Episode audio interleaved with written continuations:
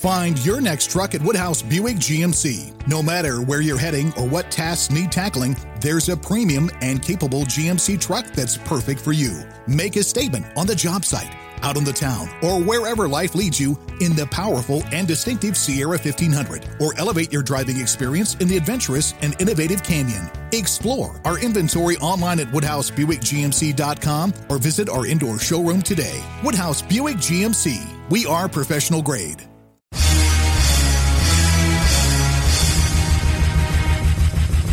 This is America with Rich Valdez, powered by Politi Week dot com. And Rich Valdez is with us, former Christie administration official. You work for Chris Christie, you've been in politics, done a lot of public service stuff. Rich Valdez, columnist now with the Washington Times. This is America. Richie V, you're on the air with the nation. The nation. This is America. With your host, Rich Valdez. What's up, America? I am Rich Valdez, Valdez with an S, your liberty-loving Latino amigo, el conservador, Richie V, Mister Call Screener. Ya tu sabe, you know what's up. At Rich Valdez on social media. Make sure you get at me, you're following and you're sharing this stuff. And I was checking out a podcast called A Deep Dive into Critical Race Theory. And the guest on the show was a guy named Bradley Mason. He goes by at also a carpenter on Twitter. And he had some interesting views on critical race theory, and I want to look at that through a broader lens of just the way that they continue to go on defense, which is a good thing. You know what that means? It means that we're on offense. We're telling them, hey, you know what? Uh, Americans that believe in a colorblind society are not standing for this. Moms, dads across America from coast to coast are going to their school board meetings saying, hey, we don't like this whole critical race theory thing. And we've been bringing you that week after week after week because I think that's important. That is the defining message of our time. If we're going to push back on this piece, we have to do it now. And it's working because they're up against the ropes and they're swinging. Now they're saying, oh, now all the Republicans are trying to do is uh, eradicate history and change things. Okay. So somebody tagged me in a tweet and it had a link to this podcast and I checked it out. And I didn't agree with most of it, but it was very interesting to listen to. Interesting conversation. This gentleman, uh, who I'm guessing was a theologian or a, a student of eschatology or theology in broader sense, perhaps even liberation theology, was explaining his views on critical race theory. And he was explaining that critical race theory doesn't argue that race is biological. It argues that race has been constructed by society. And I had to stop and say, hold on a second. So you mean, I'm looking at my hand, literally at this moment, and I'm like, man, my hand is pretty brown. And not just because I'm Hispanic, but because it's summertime and I tan pretty good. So I'm thinking, wow, it seems very biological to me that my skin gets darker in the summer, but I, you know, I have that melanin, that complexion, because of my biology. So how can you say that it's not biological? It's now a choice. You choose to be white. You choose to be black. Of course not. But this is what he's saying. And he's saying that it was white supremacists, which I'm going to call the white majority or white legacy, if you will, because I don't believe it's that they believed that they were supreme. I just believe that there were more of them than anybody else because they came and saw and conquered, right? Veni, vidi, vici. That's what they did. They came from England, then they had Dutch settlers, and then the slave trade came in and brought people of color, or what we now call B I P O C, Black Indigenous People of Color, not to be confused with Tupac. And he says that it's white supremacy that created this class structure and race itself. And I thought that was his understanding of critical theory and how critical theory is taught in law school and it affects policy making in other areas that affect everybody's lives, including school boards, curriculums, our children, the future, hiring decisions, the government, how the government, the military, et cetera, do their hiring. And I think the exception that all of us take to this, at least, and I don't want to put everybody in a group, but I know that uh, myself, others that are focused on liberty, others that consider themselves maybe to be more conservative than than not, the exception that we take is that we don't believe in the oppressor versus the oppressed. And while there may be oppression, at least in the United States, it's not a commonplace thing that's structurally engineered to continue to perpetuate itself. It simply isn't. But he goes on, and he talks about critical race theory being opposed to Marxism. And he cites a book called Marxism as a Metaphor. Now, I find this one to be particularly interesting because he also makes the case that essentially, and when he says essentially, he means it in the very essence of, that Marx based everything as the means and mode of production. And it in of itself was the essence of all things. So making the case that the shirt that I'm wearing, the microphone I'm speaking into, the pen that's in my hand, the paper that's next to me, the computer, the cell phone, all of that, all of these means and mode of production are the essence of Marxism. Now, I would argue that all of these things are evidence of a free market. Now, this is the age-old clash between the Marxist and and the free marketeer, and that's okay. I get it. But the point is, he tries to say that there is no inextricable link between Marxism and critical theory, critical race theory, and all the rest of the critical theories that are out there with gender and climate and et cetera. But yet, they're all based on Marxist theory of the proletariat versus the bourgeoisie, the working class that is oppressed versus the ruling class, the oppressor. And in this situation, it's based on race. Now, there's other elements of this, but Randy Weingarten, Jen Psaki, Joe Biden, and everybody else that's on the left will try to have you believe that radical, religious, right, white supremacists, bigots want to erase history. That's the argument that they make, and it's a flawed argument because I don't know anybody. I've been a dad for two decades, and I can tell you I've been brown for all four decades I've been around. I've experienced racism. My siblings have told me stories about when I was really young, the reason we moved from one apartment to the next when we grew up in Brooklyn was because certain neighbors in the Italian and Irish areas didn't want Hispanics, and they weren't as generous. They called us the S word, a very derogatory term for Hispanics, in their neighborhood. Now, I've never taken uh, offense to all Italians or all Irish for behaving that way. I realize that there's a bigoted bunch out there and that things are different in the seventies than they were today. I'm not giving them a pass. I'm just saying idiots are going to be idiots. Stupid is as stupid does. That doesn't mean every Irish and Italian person I'm going to meet is a racist. And why? Because life has taught me so. I know plenty. In fact, Mister Producer, who I see probably more than I see anybody else, he's Irish and Italian American. So the point I'm making, and it's a simple point that you know already, they're saying we're trying to change history, but yet I have two kids, and if I ask my kids, is it true or false that black people were abused and subjugated to slavery and abuse and uh, mistreatment and death, would that be true or false? And of course, they're going to agree. It was true. Everybody knows there was slavery and it was wrong. Everybody knows there was Jim Crow and it was wrong. So how do we deny that? How does somebody say you're trying to change history when we literally have a generation of people, myself included, that were brought up under the Martin Luther King doctrine of the beloved community, a colorblind society where we love our fellow man based on the content of their character, based on merit, not based on race or the color of their skin? All of a sudden, that's all erased? Of course, it's erased because Crenshaw, Delgado, and the rest of them, these critical theorists, believe that race is this construct that has to be specifically white versus black, and it can't be ver- black versus white. Blacks can never be racist under the way they've constructed this. Hispanics can't be racist. No one can be racist. Now, every now and again, you'll hear the word colorism. If a light-skinned Hispanic is uh, prejudiced towards a darker-skinned Hispanic, they call it colorism, but it's not racism in and of itself because it just can't be. And that, that's fine if you want to split hairs that way. But I think racial prejudice is racial prejudice, no matter how you slice it, whether you want to call it colorism or anything else. These things do exist, but they don't exist like they did before. And this is the case, I think, that we make ad nauseum.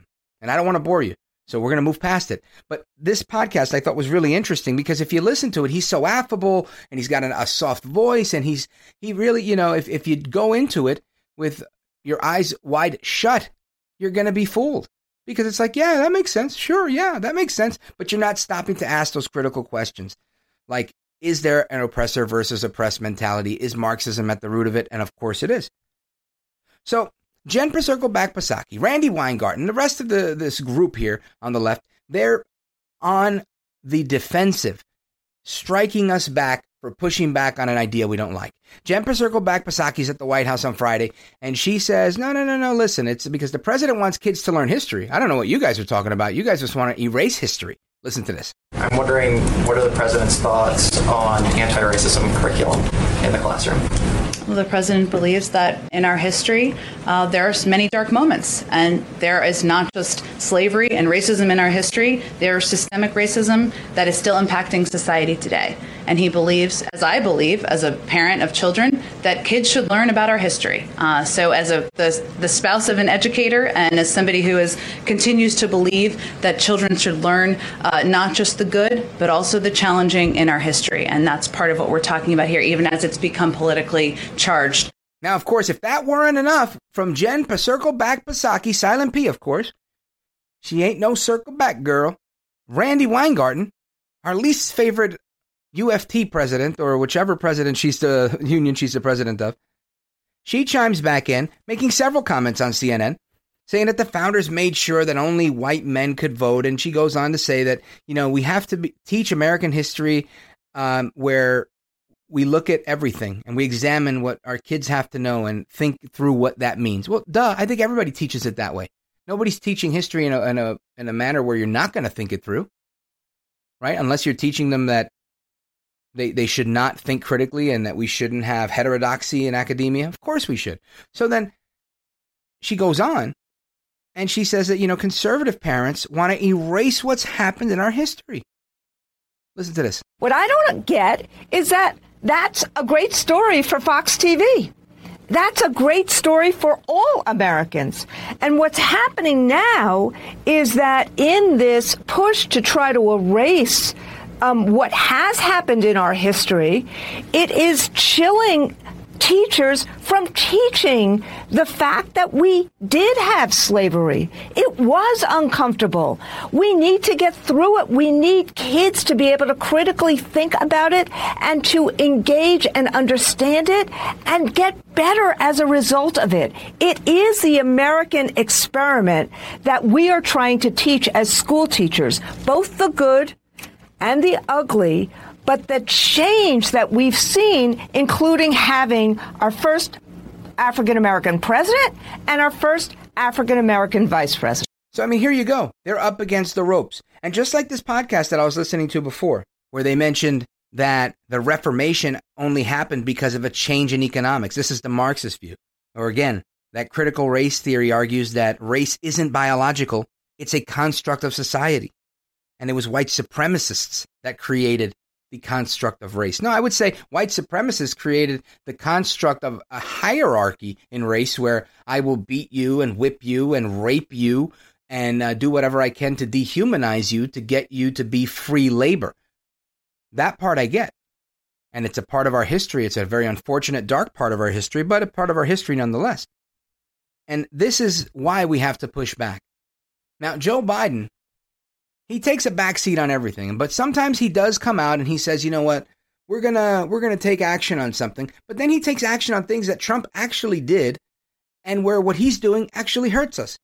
And I think we see that with his approach on critical race theory. We also see it with his approach on business. So uh, straight ahead, we're going to talk about what is Biden talking about with respect to business. Don't move a muscle. I'm Rich Valdez. This is America. This is America. He's making podcasting great again. This is America with Rich Valdez. Bienvenido, America. Welcome back. And I said we were going to talk about Biden and business, and we are. Uh, Joe Biden's at the White House, and he's signing executive orders addressing economic competition and fair competition. And honestly, he's acknowledging why capitalism has been the world's greatest force of prosperity and growth. It's lifted more people out of poverty than any other economic system. By no means is anything perfect. I'm not preaching a utopia. I'm just preaching the thing works. The free market works. The invisible hand that Joseph Smith uh, talked about in The Wealth of Nations is that you can't see who's moving the market because the market is free. It's kind of like when I was a barber. People came because they liked the haircut, they liked the ambiance, they liked the experience. If you didn't like it, you wouldn't come. If you liked it a lot, you tip a lot. If you didn't like it, you didn't tip and you didn't come back.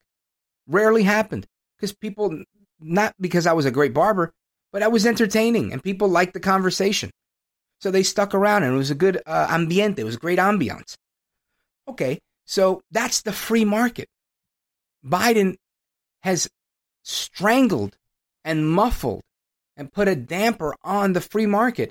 And now he's coming out saying, well, you know, we're going to use the government to stimulate the free market. Now, listen, Trump used the government by rolling back the government, removing the government from the equation. That's what you got to do. But Biden shuts down the Keystone Pipeline.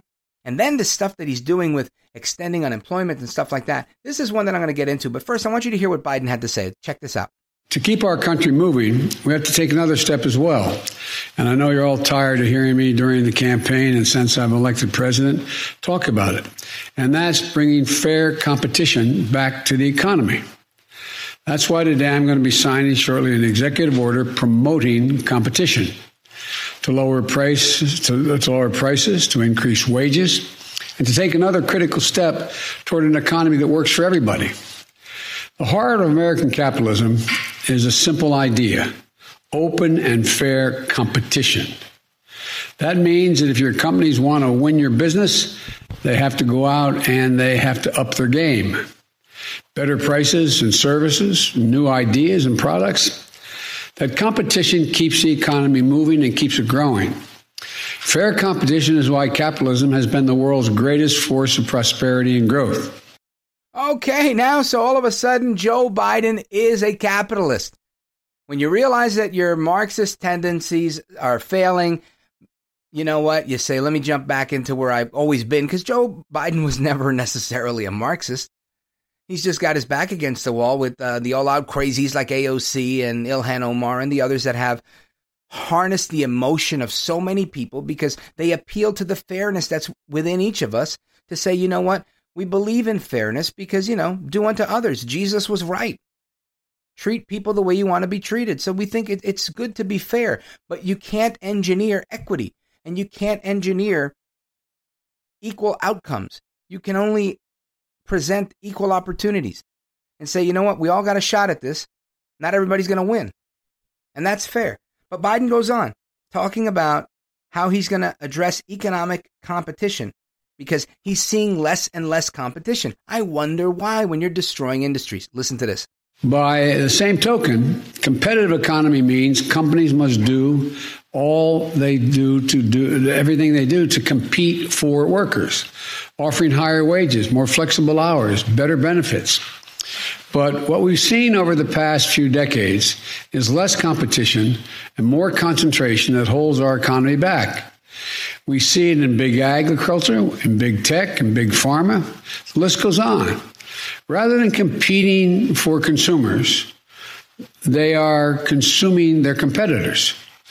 Rather than competing for workers, they're finding ways to gain the upper hand on labor. And too often, the government has actually made it harder for new companies to break in and compete. Hold on, hold on. This is Stop the Presses. So Biden's saying that, yes, and too often the government has actually made it harder for new companies to break in and compete. What, did he just get a uh, a check in the mail from a PAC related to the uh, U S Chamber of Commerce? Because it, he sounds rather country club Republican right now. God bless him for it, because America needs that. We need to stimulate those things. But how can you do those things? You can't, because the government is artificially inflating the cost of labor. And this is the point I want to hammer home here, because I think small businesses are so important. And that's why I want to add a uh, a new segment uh, to This Is America. I don't know how often we'll do it, maybe once a month, uh, whatever, once a week, who knows. But I want to add an eye on American entrepreneurship. The eye on American entrepreneurship, a segment about American uh, exceptionalism, an example of a small business owner that's really making it. And I want to highlight them. And if they want to advertise on this show, I'm happy to do that and even get them a special rate, because I think we need to help small businesses that have unique ideas that are meeting a need in society. And I think Biden isn't doing that. He's not helping the economy grow. He's not helping the small entrepreneur, the mom and pop, the barber, the uh, house cleaner that has their own business, somebody who has a pickup truck and a lawnmower that started a landscaping company. He's not inviting that type of industriousness, because they're artificially inflating the cost of labor, right? If you go for coffee in the morning. I got three spots around here. One Java Day right on Main Street, Richfield Park. The other spot I go to in Bogota, La Giraldia. That's a Cuban spot, but they open a little later. So if the line's too long in one spot and the other spot, I'll go to Wawa sometimes. It's in Hackensack. All right, so I go to Hackensack. I go to Wawa. I walk in. First thing you see, huge poster. What does that poster say? eight hundred dollars signing bonus or five hundred dollars plus another three hundred dollars. They're trying to entice people to start working with them. Why are they doing that? I'll explain. Because obviously, if you can make eight hundred bucks a week working at Wawa and you can make one thousand bucks with the pandemic assistance, whatever, whatever, whatever, through unemployment. Find your next truck at Woodhouse Buick G M C. No matter where you're heading or what tasks need tackling, there's a premium and capable G M C truck that's perfect for you. Make a statement on the job site, out on the town, or wherever life leads you in the powerful and distinctive Sierra fifteen hundred, or elevate your driving experience in the adventurous and innovative Canyon. Explore our inventory online at Woodhouse Buick G M C dot com or visit our indoor showroom today. Woodhouse Buick G M C. We are professional grade. You're going to take the thousand because it only makes sense that you want a couple more hundred bucks or another eight hundred bucks a month in your pocket. Everybody's got bills to pay. So when people say that, you know, we're we're uh, legislating laziness, I don't think people are being lazy because they're opting for more money, especially when their job was ended by the damn government. I think what's happening here is that people are opting for what's best for them, and the government is artificially inflating the cost of labor. They're going to force Wawa to raise their rate of what they pay people. Interestingly, that was something they've been wanting to do for quite a while, right? The fifteen dollars minimum wage, these pushes for higher um, labor costs. And everybody said, no, but no small business can endure that. This can't happen. And that can't happen because, you know, they're going to end up putting kiosks everywhere and everybody's going to get co- replaced by a computer or a robot. Okay, granted, that may be the case. But now they're forcing the hand. It's no longer the invisible hand of the free market. It's not even a free market. Biden's thumb is on the scale. His hand is inside the, the glove of Marxism within the iron fist of government, tipping the scale in their favor. They're not even an active participant in this economy. If the government has a role, they're supposed to be rolling things back, scaling back regulation, getting the government out of the equation, not tipping the scale. But that's what they're doing. So now it's like, hey, look, if, if the competition were between, let's say, Quick Check and Wawa, and you could say, well, you know what? Wawa's paying eight hundred dollars a week, but Quick Check's got me at, you know, a clean thousand bucks. I'm going to go to Quick Check. Well, that's called competition. And they can compete fairly because it's two similar businesses that are competing for the business. But the government isn't a business. It just takes, it redistributes. This is all they do and all they've ever done. They don't make anything, but they take everything. That's the problem. That's why we can't continue this unemployment the way it is, because it's a, it's a backdoor way to get employers to pay people more. It's messing with the market. And that's why we have so many people that are not working, because you can't mess with a free market. You've got to let it do its thing. The hand has to be invisible. It can't be the iron fist of government. Punto y final. Period, the end. But I'll tell you who's allowed to make money. Hunter Biden. That's right. Hunter Biden. He's allowed to sell paintings. He's a painter now. Uh, in his recovery. And listen, I'm not hating on him. You know, if, if I had an opportunity, I would make film. I love making film. I, I was, uh, for a little while, I was a producer, filmmaker, uh, did a little directing when I was with uh, my guy, James O'Keefe. Shout out to O'Keefe. O'Kizzle my nizzle. He just had a birthday recently. Happy birthday. He's out in C PAC. Big shout out to everybody in C PAC, by the way. Uh, I didn't make it to C PAC because of some family commitments and some work stuff that I had to do. Um, but C PAC Dallas seems to be Liddy City off the hook, and big shout out to them. Matt and Mercedes Schlapp do a great job. Gordon Chang and the rest of the board at C PAC, phenomenal. But Hunter Biden. Hunter Biden is now selling paintings starting at seventy-five thousand dollars. Now, listen, God bless him. I have a good friend who's a very talented painter, Monish Hasnani. He's out in uh, San Diego. Very good. And he makes a living doing graphic design. He's terrific. He's done work in Hollywood and all over the world. And he's very successful, but he his passion is oil paintings. And he'll do a gallery once a year, and if he makes a few grand, he's super happy because it's starving artist life. It's not easy. Rembrandt, Picasso, Van Gogh, all these people made money once they were dead, so they didn't make the money. My point is, it's hard to make it in that lifestyle. It's kind of like being in radio or podcasting. But anyway, bottom line here, Biden's now selling stuff, and the government gets involved and says, well, you know, this is an ethics issue. So to, to make sure it's not an ethics issue, to make sure that we're not really paying Biden or paying Hunter for influence that could, uh, you know, th- what they said that Don Junior and Eric were doing, right? The guys that had been running these hotels and golf courses and buildings for decades upon decades prior to going to Washington. He gets into this just as his dad is in Washington. Someone with a very questionable past, both in his military service, in his sobriety, all of that stuff. But again, I don't want to hold that against him. Okay, maybe I do a little bit. I just want to acknowledge the facts. How about that? And now he's selling these paintings. What's really interesting here, and what I find really striking in this matter, is that Jen Psaki, Silent P, of course, she's at the White House on Friday, and she says, look, well, Hunter has a, a system, and the White House has a system that's been established that allows for Hunter Biden to sell his work in his profession, uh, and there's reasonable safeguards. Listen to this. Hunter Biden's artwork. Mm-hmm. Did the White House play any role in crafting the sales agreement with the New York Gallery um, to protect the uh, the purchasers or the ultimate purchaser's identity? Well, I can tell you that after careful consideration, a system has been established that allows for Hunter Biden to work in his profession within reasonable safeguards. Uh, of course, he has the right to pursue an artistic career, just like any child of a president has the right to pursue a career. Uh, but all interactions regarding the selling of art and the setting of prices uh, will be handled by a professional gallerist adhering to the highest industry standards. And any offer out of the normal course would be rejected out of hand, and the gallerist will not share information about buyers or prospective buyers, including their identities, with Hunter Biden or the administration, which provides quite a level of protection and transparency. The gallery owner is a private citizen who might not be privy to who might have some interests in purchasing this artwork. Is the White House doing anything to work with the owner to make sure um, there's not impropriety there when it is ultimately sold? Well, I think it would be challenging for an anonymous person who we don't know and Hunter Biden doesn't know to have influence. So that's a protection. But that wasn't the end of it. No, no, no. Walter Schaub, former Obama ethics chief, he goes on C N N on Friday and he says that Hunter Biden's art is the perfect mechanism for funneling bribes to Biden. And this is somebody who, who served in the Obama administration. Biden was his vice president. But again, ethics are ethics. It doesn't matter, or it shouldn't matter, what your partisan beliefs are.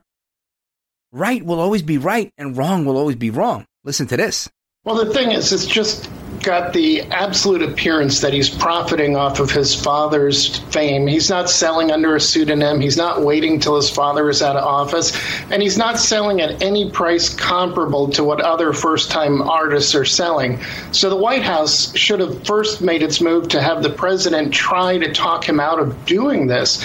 And if that failed, they should have gone the opposite direction and asked that the name of buyers be released and pledged to the American people that what they would do is let us know anytime one of those buyers got a meeting with an administration official so that the public could judge whether or not they were getting preferential treatment. The problem is now they've set a precedent for the next president. And even if you happen to trust Joe Biden, what if the next president has the character of a Donald Trump? This would be a perfect mechanism for funneling bribes to that president. Boom. He just dropped some facts right there.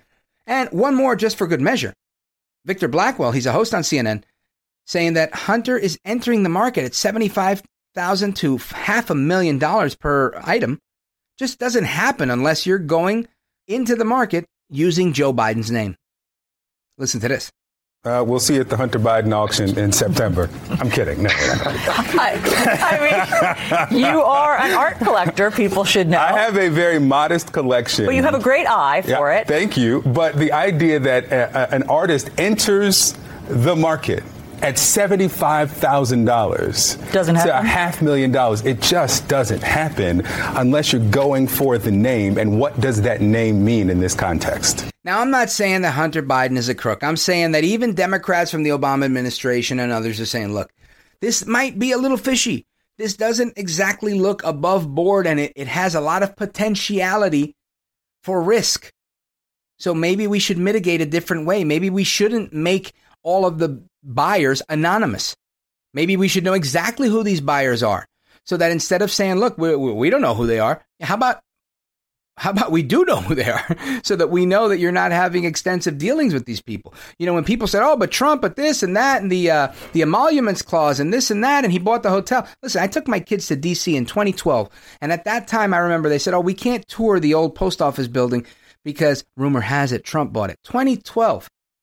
So again, he didn't announce his run for president until twenty fifteen. Now, if you want to say this was all one big engineered scheme, maybe. And if it was, it backfired because he ended up losing like six hundred million dollars, more than half a billion dollars. But they said that when foreign dignitaries stayed at the Trump Hotel International in D C, that somehow that this was a bribe and this, that, and the other, even though they were paying market rate. And the Trump organization reimbursed all of those foreign dignitaries, uh, stays, fees, whatever, uh, to the tune of, I don't know, a quarter million dollars or whatever it was, and uh, and donated them. But nobody cares about those parts of the story, right? It's, it's more convenient to just misstate the facts. But all in all, they knew who these people were. Their name was on the bill. It wasn't obscured from public scrutiny. But here we are. Hunter Biden's going to sell things at a half a million dollars a clip. And what do we got? Well, we don't know because we don't know anybody's name. Anyway, the other day I was scrolling through Twitter and I saw a tweet from uh, the homegirl, Isabella Riley. Big shout out to Isabella Riley. She's an anti-feminist uh, social media person and uh, an activist, and she uh, she wrote, if your dad doesn't have a beard, you have two moms. And I, I laughed, and I, I had the delayed reaction. I laughed a little bit later, too, because she, she's really good at trolling the feminists and knows how to trigger them, and, and she comes up with these witty things. And um, right after that, I saw this article in the New York Post that I want to talk to you about, because uh, it's in that same vein about masculinity and uh, the divide between the left and the right. So keep it locked right there. Don't move a muscle. I am Rich Valdez. This is America.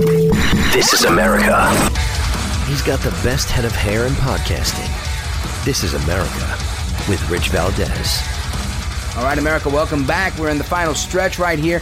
And let me tell you, this is a Sunday edition of This is America. Last night, it was Saturday, and I visited the uh, Whitestone G O P, the Whitestone Republican Club, and at Vicky Palladino's campaign headquarters on Francis Lewis Boulevard in Queens. And let me tell you, they're doing such an amazing job. She just won that primary in her district there, District nineteen for the New York City Council.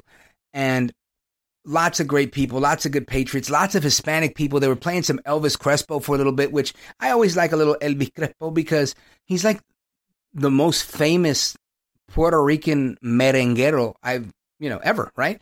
Uh, which is pretty cool. Usually you hear merengue and it's a bunch of excellent Dominican artists, but um, Elvis Crespo, it's another story. He's a buddy. But not to be a colorist or anything, uh, but it was really uh, cool to be there, and it was a really interesting uh, scenario, and there were men and there were women, and it was it was just an interesting divide. And speaking of men and women, this New York Post article that I was talking about, I thought was very interesting. It's an opinion piece by Melanie Notkin. Title: Why Progressive Women Want to Date Men Who Act Like Conservatives. I'll read it again because I thought that was funny. Why Progressive Women Want to Date Men Who Act Like Conservatives. So she writes about her friend Mark. He's thirty-six. She says, he's a catch by many New York City standards. He's a good-looking, highly educated, and talented photographer. He's also progressive and participates in protests and gives money to left-leaning causes. Yet Mark is looking for love. He wants to get married and have kids. In a liberal city like New York, swimming with single women, wishing they weren't single, one could only assume that Mark wouldn't have a problem finding a mate. And while he dates and recently had a couple of short-lived relationships, Mark remains single. And he's trying to understand why. Mark says, I'm really open-minded and cool about gender stuff while I'm on dates, but I feel like I'm always walking on eggshells. If I pay for dinner, it signals that I don't value my date as my equal. So I'm super casual about all of it. If she wants to pay for it or split the bill, whatever. That's fine. It works with me. So she tells Mark, despite his best intentions, his egalitarian dating style could be the problem that's holding him back. While some women balk at any hint of traditional male gender behavior, more of them lament at the loss of chivalry. And she's one of them, the author. She finds it attractive when a man plans their first few dates and knowingly walks on the curbside when they're together. She says that it signals that he wants to protect me from passing traffic or errant puddle splashes or any other misconception or truth that may come from a woman walking on the outside. And she says when I was a kid that her mom told her to always walk curbside, but assume that the generation of women would think it's too old-fashioned, blah, blah, blah, and blah, blah, blah. So now she's really confused. And she says that females have a desire to feel protected and looked after that's built into their D N A. And this is according to evolutionary psychologist Jeffrey Miller, professor at the University of New Mexico and the author of several books. He says, and quote, "It's a mismatch between what progressive women say they want and what they actually respond to. Women's instinctive mate preferences have evolved for hundreds of thousands of years for guys who are competent, strong, good providers, good protectors, and happy with a sexual division of labor. Women want decisive men who are also compassionate and thoughtful." In a twenty eighteen study from the Iowa State University, there's some supporting evidence, and it reports that progressive women prefer men who demonstrate more traditional dating behaviors.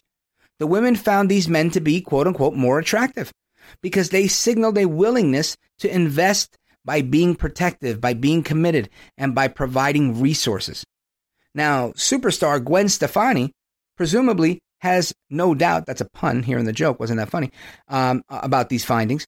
On July third, the pop star who was raised in a blue state of California says that when she got married to country western superstar Blake Shelton, a native of Oklahoma, who's a pro-gun and famous gentleman, that Shelton asked Stefani's father for his blessing before even proposing to her, and they got married in a Catholic wedding chapel that he actually built for his bride.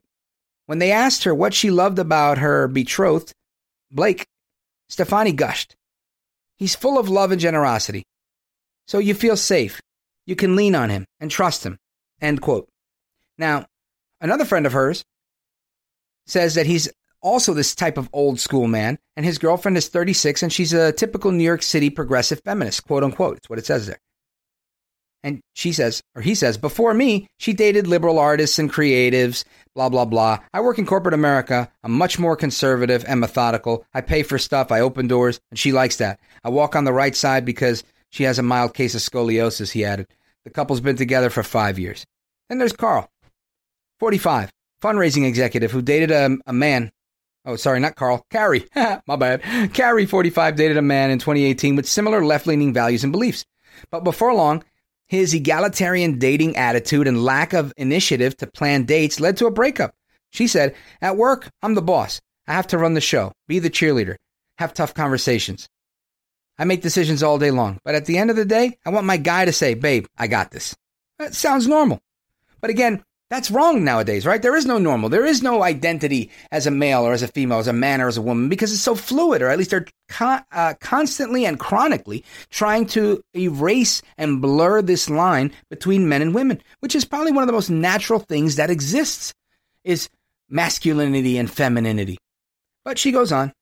She says her next boyfriend was a conservative who worked in finance. Without fail, he would pick up the place, set the time, and then ask if his plan worked for me. She said, "It felt great to know that he was taking care of everything."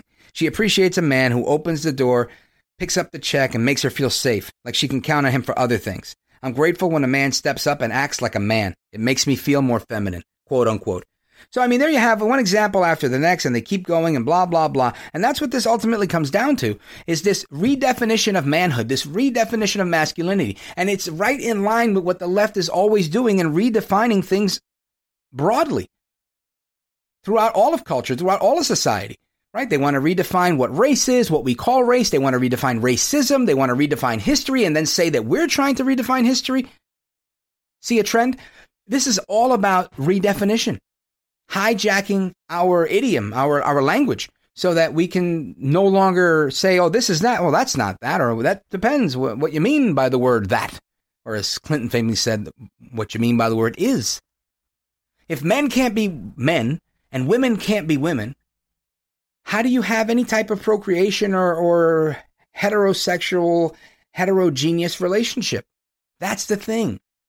We need heterogeneous, um, heterosexual relationships so that we can continue to have a species. If we don't have a species that will mate and continue, we're screwed. This is why, whether it's Randy Weingarten saying that we're rewriting history when we're not, we're just stopping them from adding all of this emotional and social element to redefining the history so that it can have one angle, an angle of the oppressor versus the oppressed in their curriculum. Whether it's Hunter Biden getting a pass because they're rewriting laws so that he can figure out a way to do business unlike you and me because he's somehow better. Or whether it's this redefinition of masculinity, saying that masculinity is toxic. That would mean all of us Latino Hispanos out there that believe or have grown up around machismo, we're all toxic. It's all the redefinition of our language, and we have to stop it. If we don't stand up for it, no one else will. That's why I always say you have to stand for something, because if you stand for nothing, you'll fall for anything. And the only thing necessary for evil to triumph is for good people like you to sit there and do nothing. So now's the time. Now is the time. Do what you got to do. Hasta la próxima. Until next time, America. I am Rich Valdez, and this is America. This is America.